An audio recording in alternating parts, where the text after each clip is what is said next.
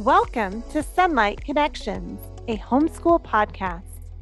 In this podcast, we hope that you get the opportunity to connect with other homeschoolers for encouragement, tips, and fellowship.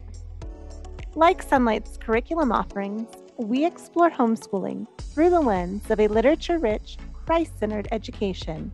Join us on this adventure.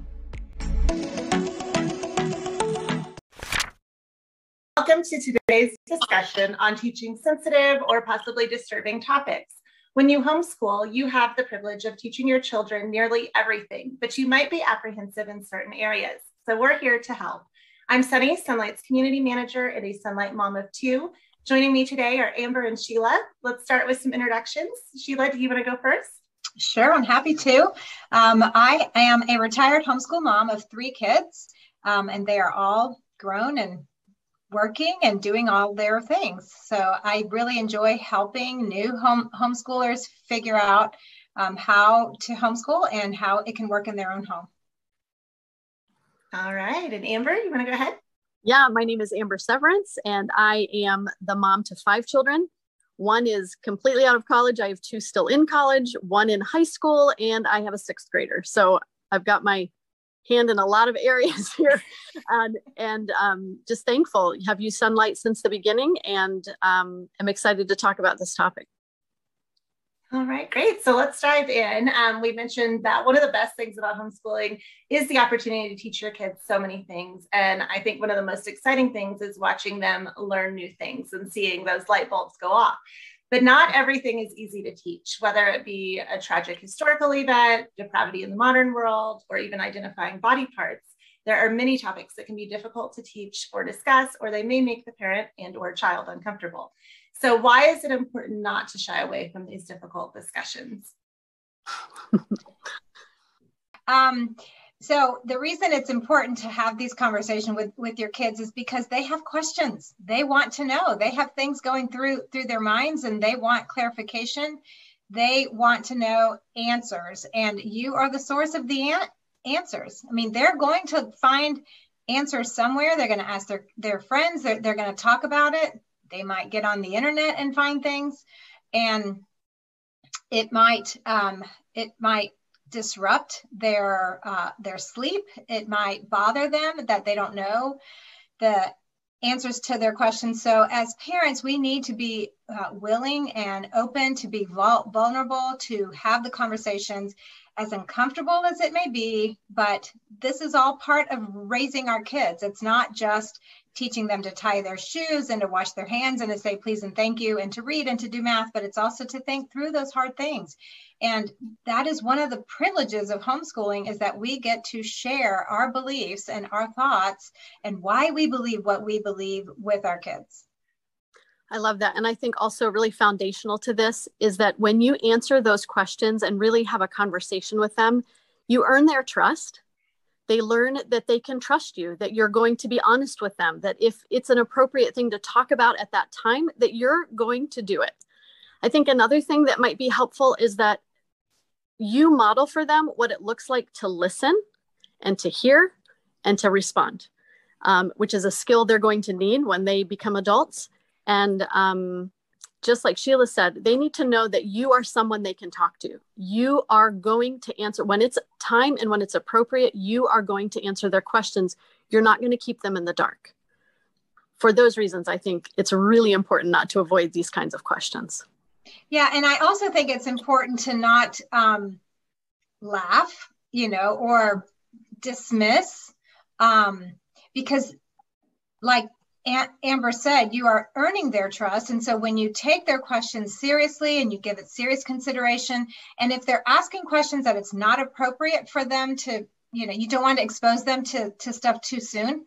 I know that was one of my big things. Is one of the reasons we homeschooled is I did not want my kids to be exposed to the garbage that the world offers too soon. I knew that they were going to eventually, but I didn't want it to be introduced in kindergarten or in second grade or whatever. So, um, so yes, I was protecting my my child. In fact, I I tell them now they're they are grown up, and we have had some of these conversations because when they went to college, they had an eye opening experience of what the world offers, and um, and they were like, "Mom, you you shel- sheltered us." I said, "You're right. I did.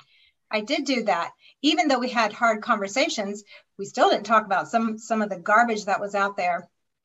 But I explained to them that um, I like to gar- garden, and so I will often use gardening examples. But um, when you have a when, when you are planting seeds in a greenhouse, you are shel- sheltering those seeds from the harsh winds, from the harsh sun or, or rain or snow or whatever the harsh elements that are out there.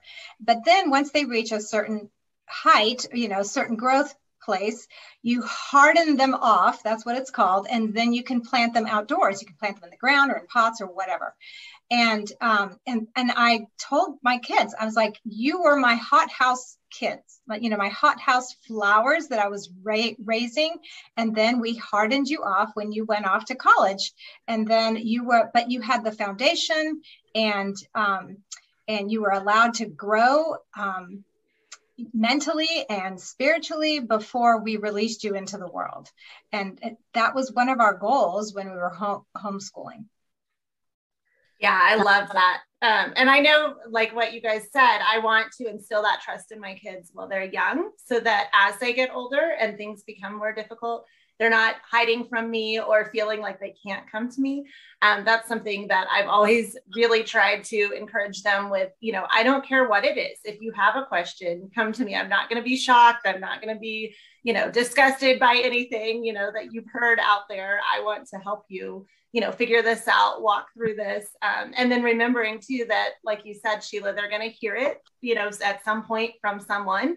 So I want to make sure that I am the one that is telling them, you know, this is why we feel the way we do. This is why we believe what we do. This is what we think is right, you know, before they're getting that from their friends who may or may not have good guidance at home or, you know, are telling them what the world has to offer, you know, much sooner than I want them to. So yeah, I absolutely agree with you both. Um, and when discussing a hard topic, we mentioned you're not going to give like a kindergartner the same level of detail or talk about things that you would with an older student. But how do you determine what is age appropriate? And does that vary from child to child? I would quick answer yes. I think it varies from child to child. I have had children who were much more interested and curious in certain things at a younger age than others. So I'm not going to push beyond what their natural curiosity level is. And I also think children are curious, but you don't always need to give them every single detail. A lot of times they're asking, they're so innocent, they don't know. And so a little piece of information can satisfy them for a long time. And um, I think a lot of it has to do with is this knowledge going to be too heavy for this child? And you're the mom, you've spent a lot of time with them and maybe we'll have some dads watching too but moms and dads you're spending time with them you're getting to know them. And i love the whole corrie ten boom illustration where her father says you know you can't carry this because it's too heavy. And some knowledge is also too heavy. I have loved that from the hiding place and i use that with my children often.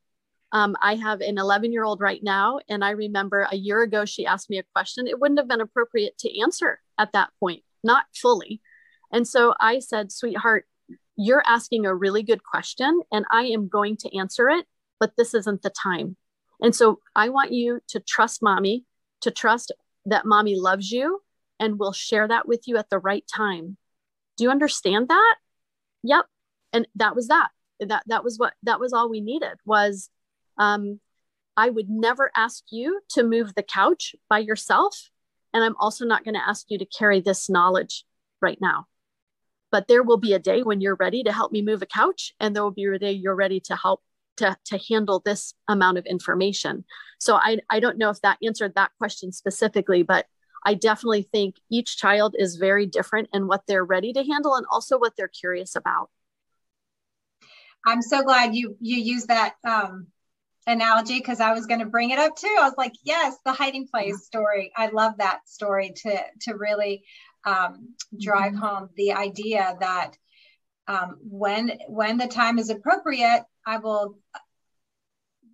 Was it also about the ticket? Like the dad had the ticket, and he's like, "When when do I give you the ticket? Do I give it to you too? You know, too yeah. soon, or do I give it to you right before we we board the train?" And then she's like, "Right before you board the train." And so he's like, "That's right." And now is not the right time for me to an- answer that question, I will. Yeah. Um, so I have also uh, said that to my kids, or I will give a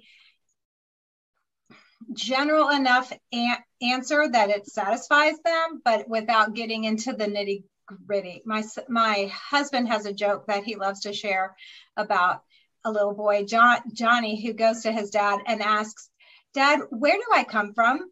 And he goes into this detailed explanation about the birds and the bees, and he looks at his dad and says, "Oh, because Billy says he's from Chicago." And you know, so it's like you you know what the meaning of that question is, but yeah. he very innocently meant co- something completely different.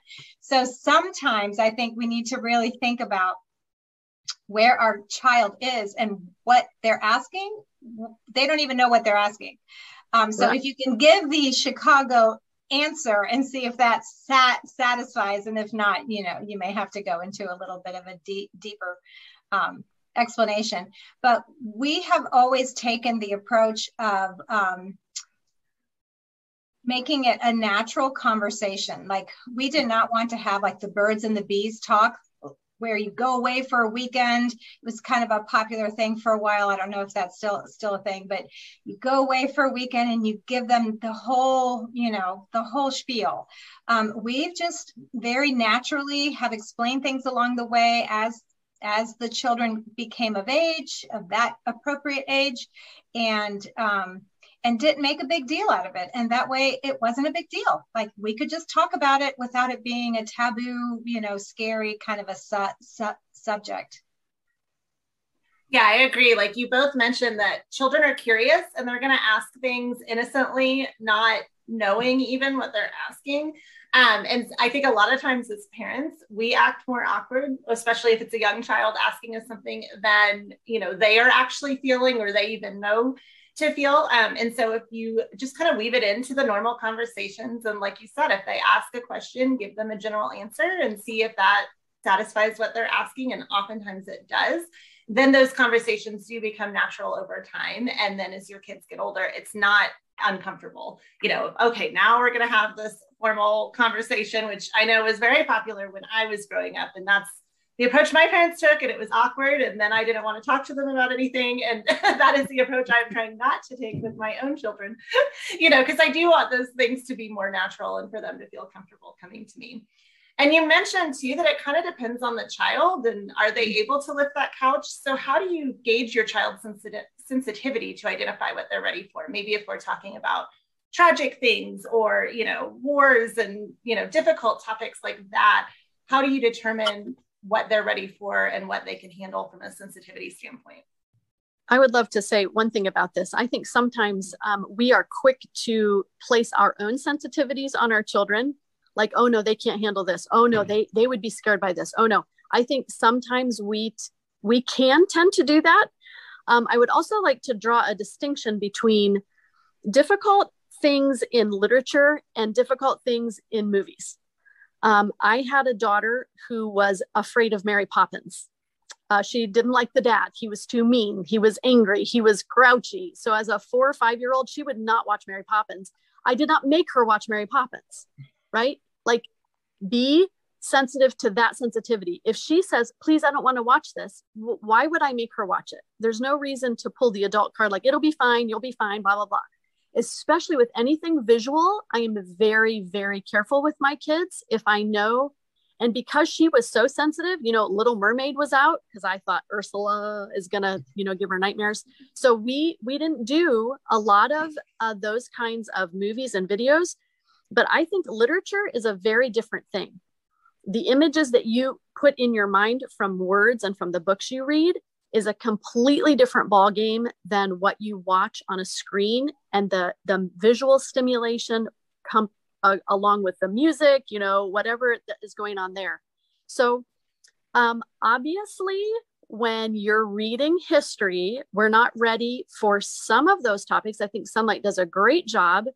Let's wait on you know we don't read to kill a mockingbird in first grade you know something like that. Um, and that's pretty tame but still there, we, we acknowledge there are different age levels, but children are ready to know about death.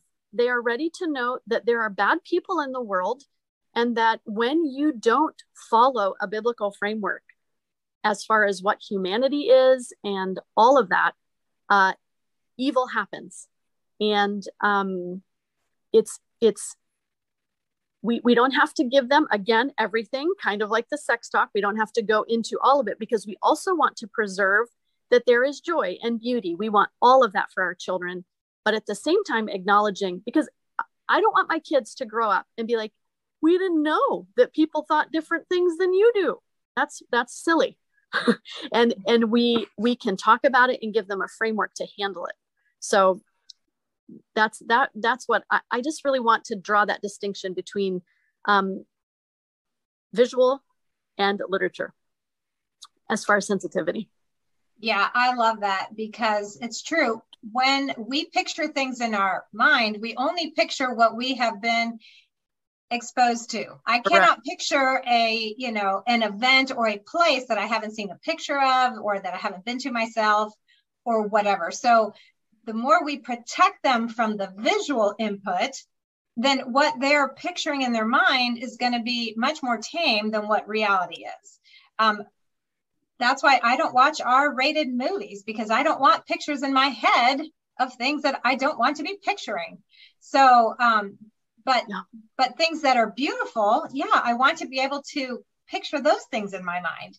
So, yeah, you asked the question, how how do you know well, first of all, is your child crying?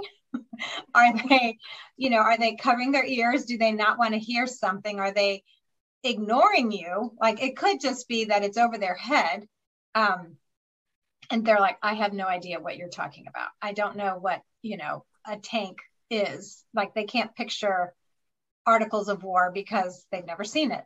Um, and and and are they having nightmares? Are they regressing in any way? You know any of those things i think are signs um, that it's not appropriate for your child. So if you're asking questions and they're not able to answer them it's either because it's over their head it's too difficult or they've tuned you out as a form of self-protection yeah, I love what you guys said about that and about the visual that you can only imagine what you've seen. So if you you know, are censoring more the movies and the things that your kids are watching, they are able to handle the literature a lot better. Um, I know that was never an issue for my daughter, where you know she could hear about death and understand it in a very logical way when we explained it because she wasn't seeing you know war movies or anything you know mm-hmm. horribly tragic. She wasn't visualizing that but like you said, Amber, I mean, death is a reality and it's something that kids can handle if you explain it to them, you know,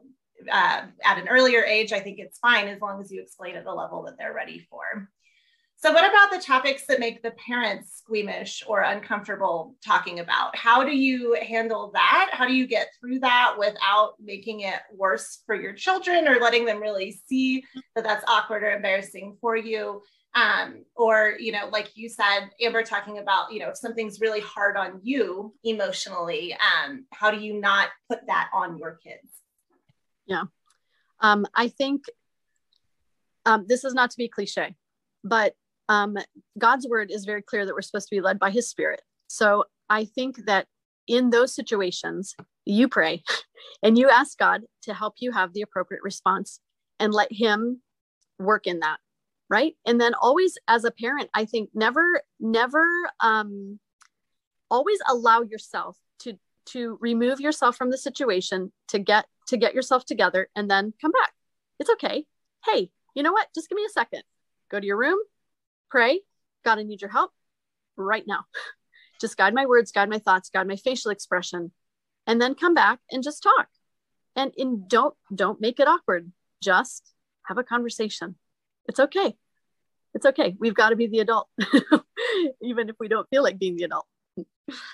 Yeah, I think also, um, especially for those of you who are starting homeschooling when they are small, preschool, kindergarten, that kind of thing, you always have them with you. So you are used to their incessant questions. Why is the sky blue? Why do we, you know, whatever, all those things.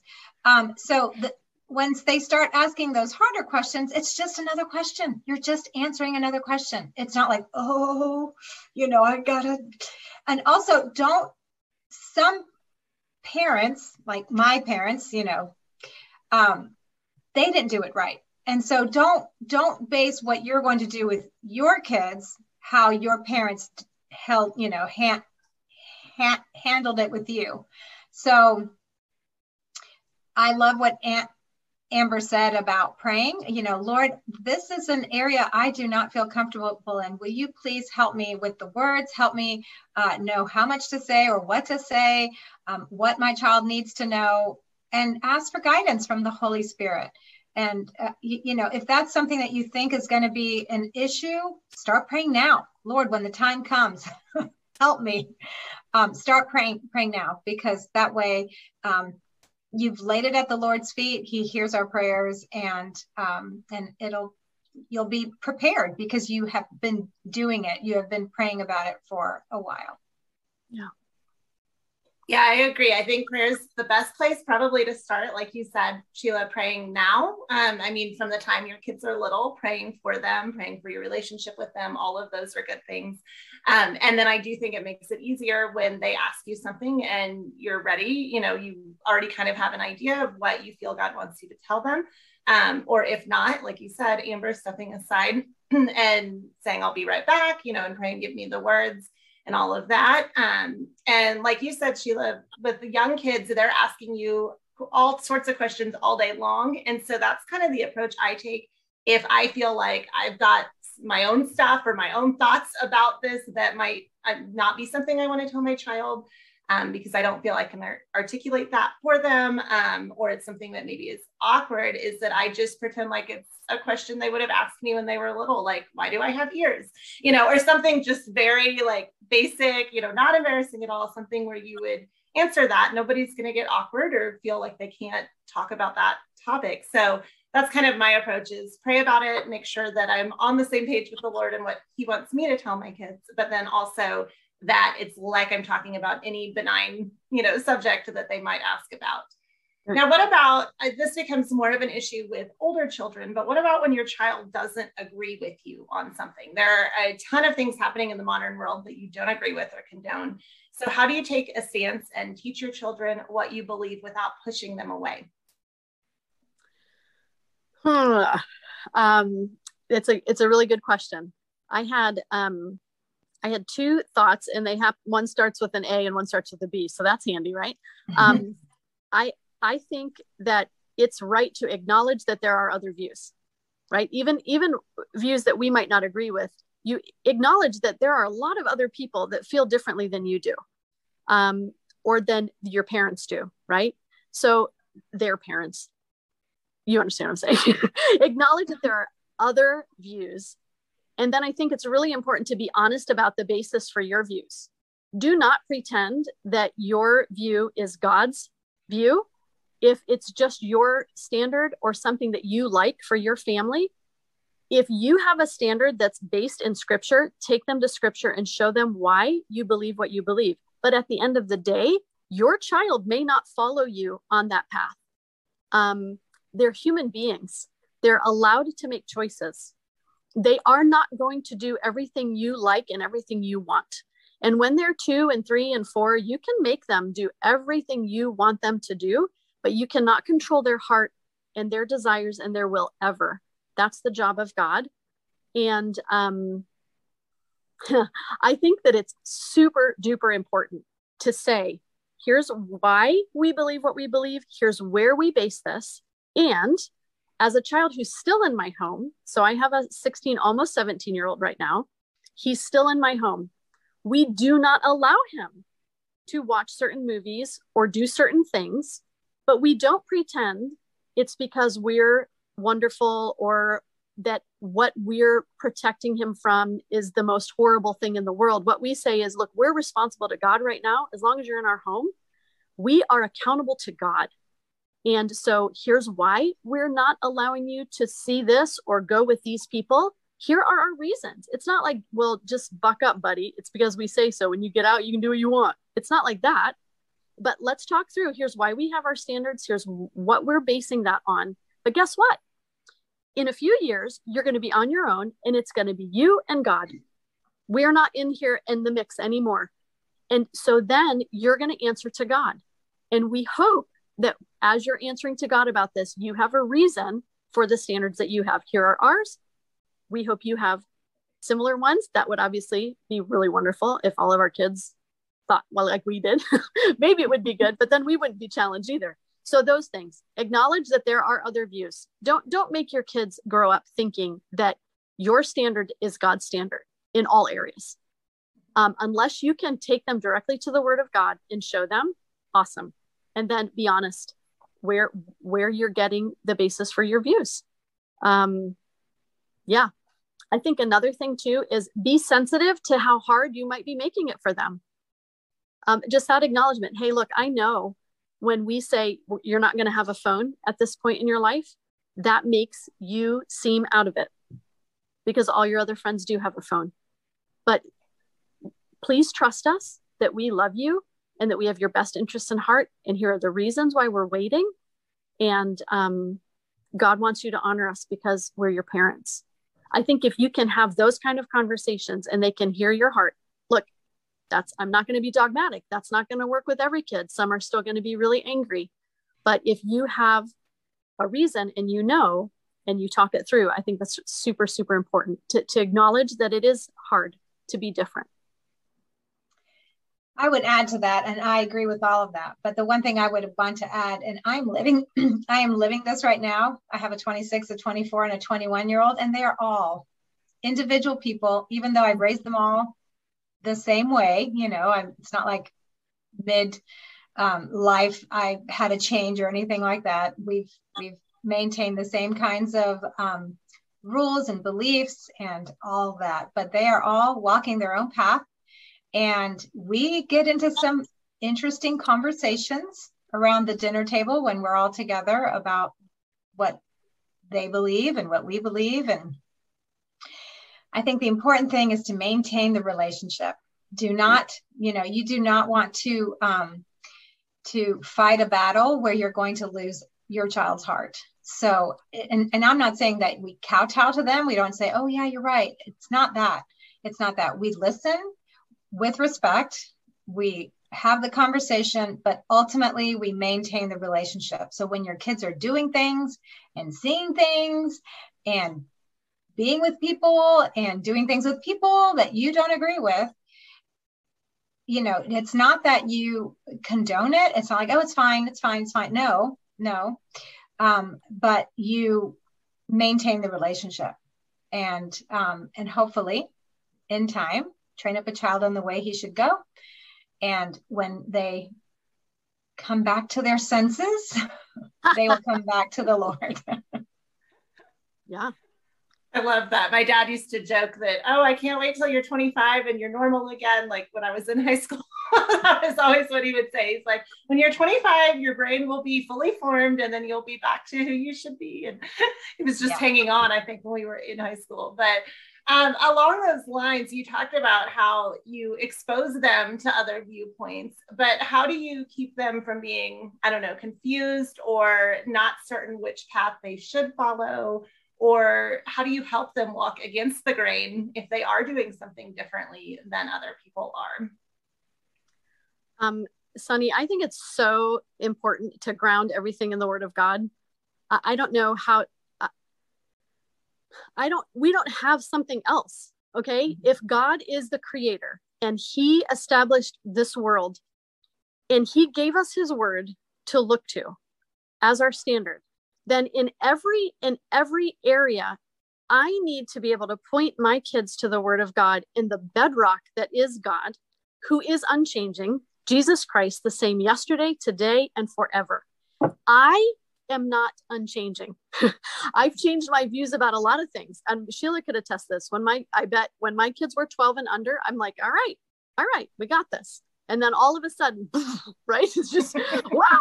Okay. So you you change and your parenting changes. I parent my 11 year old very differently than I parented my 23, almost 24 year old. It's just different. Not everything is different, but I have changed and grown. God is the same and God will always be there. I will not always be here. I, I could be diagnosed with cancer tomorrow and have one year left. I will not be here. My kids cannot depend on me or my views or my opinions or my beliefs. they have to have a relationship with God and know what God's word says. And so when you develop your standards and you say yes and no to things in your life based on God's word and you tell them why you're saying yes and no, um, that helps them know okay, there is a standard. What, how does God want me to live? How does God want me to flesh that out? And they're not going to do everything right. I don't do everything right. I sin. I do things against God's word. They're going to do things against God's word and how do we make it but we we have got to give them a standard that's based on something that is not just something we make up and we're not driven by every whim that comes along but it but it better be in god's word if we're going to be willing to take this hard stand yeah. Um, what i would add to that is um, goes back to pray, prayer. Like i am not my child's personal holy spirit. I can i'm not in i don't know his heart. I don't i'm not in their head. Um only god knows what's inside and so we we trust our kids to the lord. He gave them to us to raise. It you know they are our um responsibility for safekeeping and things like that. But i cannot i can lead my child to the lord. I cannot make him you know you can lead a horse to water you can't make him drink. So um so yeah so you you raise them up in the fear and admonition of the lord but you acknowledge that there are other beliefs out there and when they are age appropriate you start introducing what those are. And the hard thing about homeschooling is that you have to know what you believe. It mm-hmm. it make it forces you to think. It really mm-hmm. does. And there are times where i'm like i don't i don't know what i believe about this. I don't want to think about it. Like i'm lazy. We're lazy. We don't want to have deep thoughts and and work out um, what we believe about so many different things that our world is dealing with right now. But um but it forces you to, to have to because the, your kids are going to ask questions. They may see something in the news and they're going to ask about that. And you need to be prepared to to have a conversation. So it's not easy. It's not. But um the alternative is that you let someone else have those conversations if you send them to school and then they're going to impart what they believe and it may not be the same as what you believe. So yeah i love also, that. well, i would yeah, also love ahead, to say, that, yeah i also love to say um, i'm so thankful for um, Sonlight and and the things that we do introduce that are introduced early on. So even now my 24 year old she'll say to anybody who wants to listen um, you know, from kindergarten, she was learning that there are other religions, that there are other views, that there are things that, you know, it's not all this. It's not all whatever my mom says. And and even the difficult things, the books that we read, the the the hard families that maybe they're coming from, whatever. It's important, and they get exposed to those in that kind of a safe environment where we can talk through it. Um, so yeah, I I echo everything Sheila said too we we we've got to pray. And we think we have so much control. We don't but we can love these kids and fill their minds with good beautiful things have a framework for discussing the hard things and then let god do with them what he's going to do with them. Mm-hmm. Yeah. I love everything you guys said. Um, that yeah, when you homeschool, you are taking on that responsibility of teaching things that normally your kids would learn in school, um, and it isn't always easy. But you have to know what you believe and why you believe, and turning that over to the Lord. I think that's often a big motivation for parents to homeschool is that they do want to instill those things in their children, but they may not know how. Um, so yeah, absolutely praying and determining how you feel, how you're going to live your life, um, so that you can model that for your kids. Um, but like you said, Amber, I love that Sonlight does show kids from an early age that there's all different viewpoints so that you can start having those conversations with them. You know, how do you feel about this? You know, this is how mommy feels, but how do you feel about this? Are you confused by this? You know, those types of conversations at an early age um, so that they do become more natural as the kids get older, um, which is great. But how do you know if you should maybe be concerned about some of the things your child is expressing questions or interests in? Maybe they've heard something from somebody else, or like you mentioned, you know, there's things that happen in the world. Um, are there any red flags to look out for that maybe it's something deeper that you need to seek additional help for? Well, when we were talking before about um, how can you tell? You know, are they having bad dreams? Are they um, crying? Are they doing things like that? That's when they're young. But as they get older, there may be other red flags that you need to be aware of. Um, do kids regret, not regress, like go back to a former age, but like, do they go into their room? Do they not want to spend time with you? Like they used to be sociable and now they're not. Um, they used to talk to you and now they don't. Um, our pastor's wife used to talk about laying down in the dark with your kids. And as they got older, you know, when they're tweens, pre preteens and teens, um, she would say that she would go in to tuck them in, you know, and it would be late at night, 10 ish. That's late for me. Sorry, I go to bed early. Um, um, that's when they want to talk, when it's dark. And so you lay down in their bed with them and just, you know, you're not face to face. You're kind of staring up at the ceil- ceiling. It's dark. You're not looking at them. They're not being scrutinized. And then that is when they want to open up and tell you about what Susie did or what Jimmy said, or, you know, and they want to process stuff with you. Um, and for a morning person, that is really, really hard. I remember when we were going through that, and my husband and I would be like, "Really, eleven o'clock? This is when you want want to have the conversation?" Like I, am I'm, I'm half asleep. Um, but but luckily we had an older and wiser person tell us like they she warned us like this is going to happen. Be re- ready. Um, and it's in those times when through conversations you can pick up on like hmm that doesn't sound right. So you can either ask tell, tell me more. That's a great question to ask. Um, but there comes a time where you may be out you know it's above your pay grade or you're in hot water and you don't really know what to do, then um, seek outside help. We we had an issue and we had to. Um, I, we I went to my pastor and said this is what's going on, and so he gave me the name of a Christian counselor and and we got help. Um, and I, I'm convinced that had we not done that, I would not have a child to this day. I think he would not be with us. So, yeah, you have to be alert and look for those signs that might indicate that there is something going on. And dadgummit, it always comes around puberty. I don't know what it is with the hormones change changing, but um, it it it can raise up some some you know some things that that need to be um, addressed and maybe by an outside source. We also have a saying in our fam- family, we call it the ministry of the outsider, that they won't hear it from mom, mom or dad, but this other adult who can speak life into their um, world, they'll receive it from them when they won't receive it from mom or dad. So if you have a trusted friend that they kind of look up to, um, that may may maybe they don't want to talk to you because they don't want you to judge them or to think poorly of them or whatever, but they can talk to an uncle or you know a pastor or a youth pastor or just a close fam- family friend that they have grown up with and feel comfortable with. And then and then you can take it from there and see where you need to go.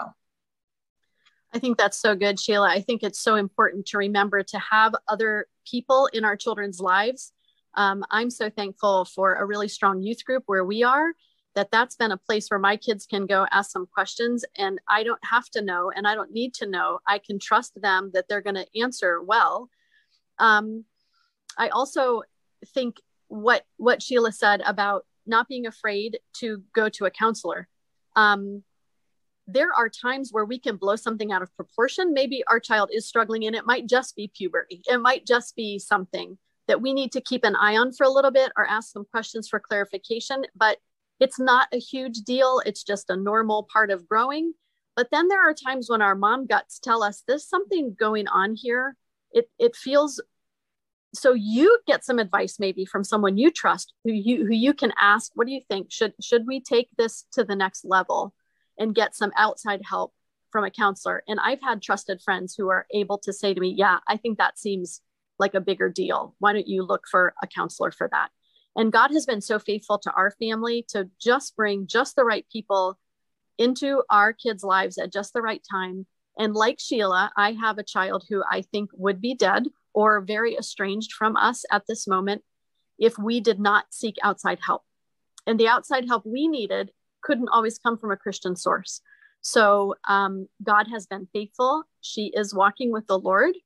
Um, but we went through a, a, a, period of years where it was really frightening. Um, I think also when when we were talking way back at the beginning about signs and things to watch for, I think with all of our kids, um, don't forget to watch what they're controlling too. Like if you have a child that Sheila mentioned mentioned dreaming and things like that as they're little people, you know, having nightmares or whatever. I think as they're older, um, food can become an issue for some of our kids where they stop eating or they start eating a ton. And a, a lot of times those and I'm not talking about boys in puberty eating a ton. I'm talking about in an unhealthy way, like it's almost like food has become their comfort or food has become their punishment. Um, those are times, so, so little red flags can come up. And if you're not, some of us have a lot of kids and it's busy in our houses. And to, to be able to take that time to actually really pay attention and notice, that's a time to get outside help.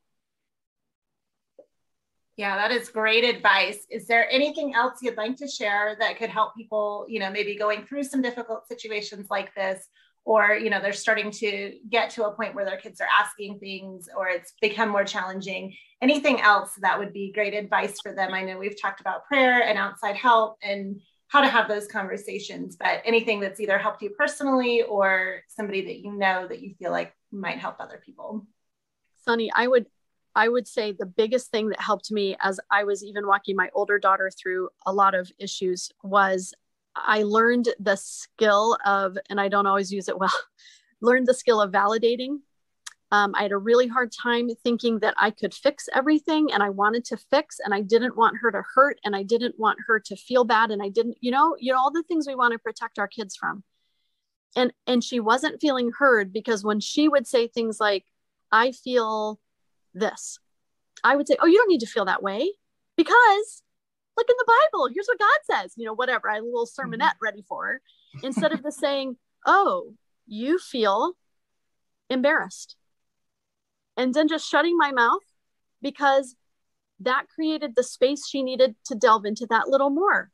Oh, you feel frustrated. Oh, you feel angry. Why do you feel angry?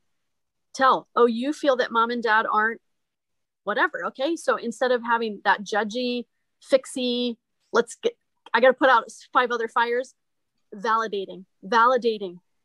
I had a son once who said, I, I hate this art class you signed me up for. I want to quit and I want to, and I said, so, and I wanted to fight back with him. I was just so annoyed with him at that point, And we were packing for, I don't know why it had to come up right then. And I just sat down and said, so you feel frustrated about art? And it got really quiet. And he said, yes. I said, okay. And then, so anyway, the conversation went on just like that. It took a little time. We didn't get out the door as fast as I wanted to, but I just validated. And guess what? At the end of that conversation, he came up with the idea that I would have tried to cram down his throat. Maybe I should just wait it out for this semester and blah, blah, blah, blah, blah. And I was like, that is such a mature idea. I love that idea. Let's do that. and, and instead, I would have fought with him that whole time. So that skill of validating um, validating doesn't mean I agree. So I, I don't agree necessarily with how you're feeling. Validating means I, I hear you. This is how you're feeling, period. Now, now we can explore that. And I need to just shut my mouth now and then. just kidding. um, I think what I would add to that is um, watch your pride. Um, no. The Lord just put that on my heart this morning about as I was thinking about this topic because you know we want to do it all right and we we want to raise little soldiers for Jesus and we you know we just want I mean the reason we're doing this is because we think we we can do a better job than what the schools are doing. At least that's what I thought. And um and I think that our pride can get in the way. So if mm-hmm. we are fearful of being judged, you know, especially if you don't have support, if you have family members who don't support the fact that you're homeschooling or your church is not a, you know, a church that homeschools or whatever. And so you don't have a big community of homeschoolers and you kind of feel alone, then you really feel the pressure of, I've got to perform. Like my kids have got to be good kids because they're the product of this choice that I've made. And if it goes south, then it's all my fault and I'm going to look bad at, you know, and so, I mean, pride can really, really, Absolutely. really get in the way. So again, it goes back to prayer. You know, you have to bring it back to the Lord and, and confess that to him and just trust that, um, that he has a way for, for you, for your family, for, you know, for your kids. Um, and just keep bringing, bringing it laying it at the foot at the foot of the cross. That's, I mean, that's all I can say about that. Yeah, that, I mean, that's a perfect answer. That's what we should be doing. Um, and you mentioned prayer again for anybody watching. Sonlight does pray for their customers daily. So if you have any requests, you can send those to us at connections at sonlight.com or post them in our uh, Facebook group or Sonlight app. Um, we have plenty of options there if you have a specific request that you would like us to pray for you. And ladies, thank you so much for being here and sharing all this information. It's been challenging, but an important discussion, and I really appreciate your insights.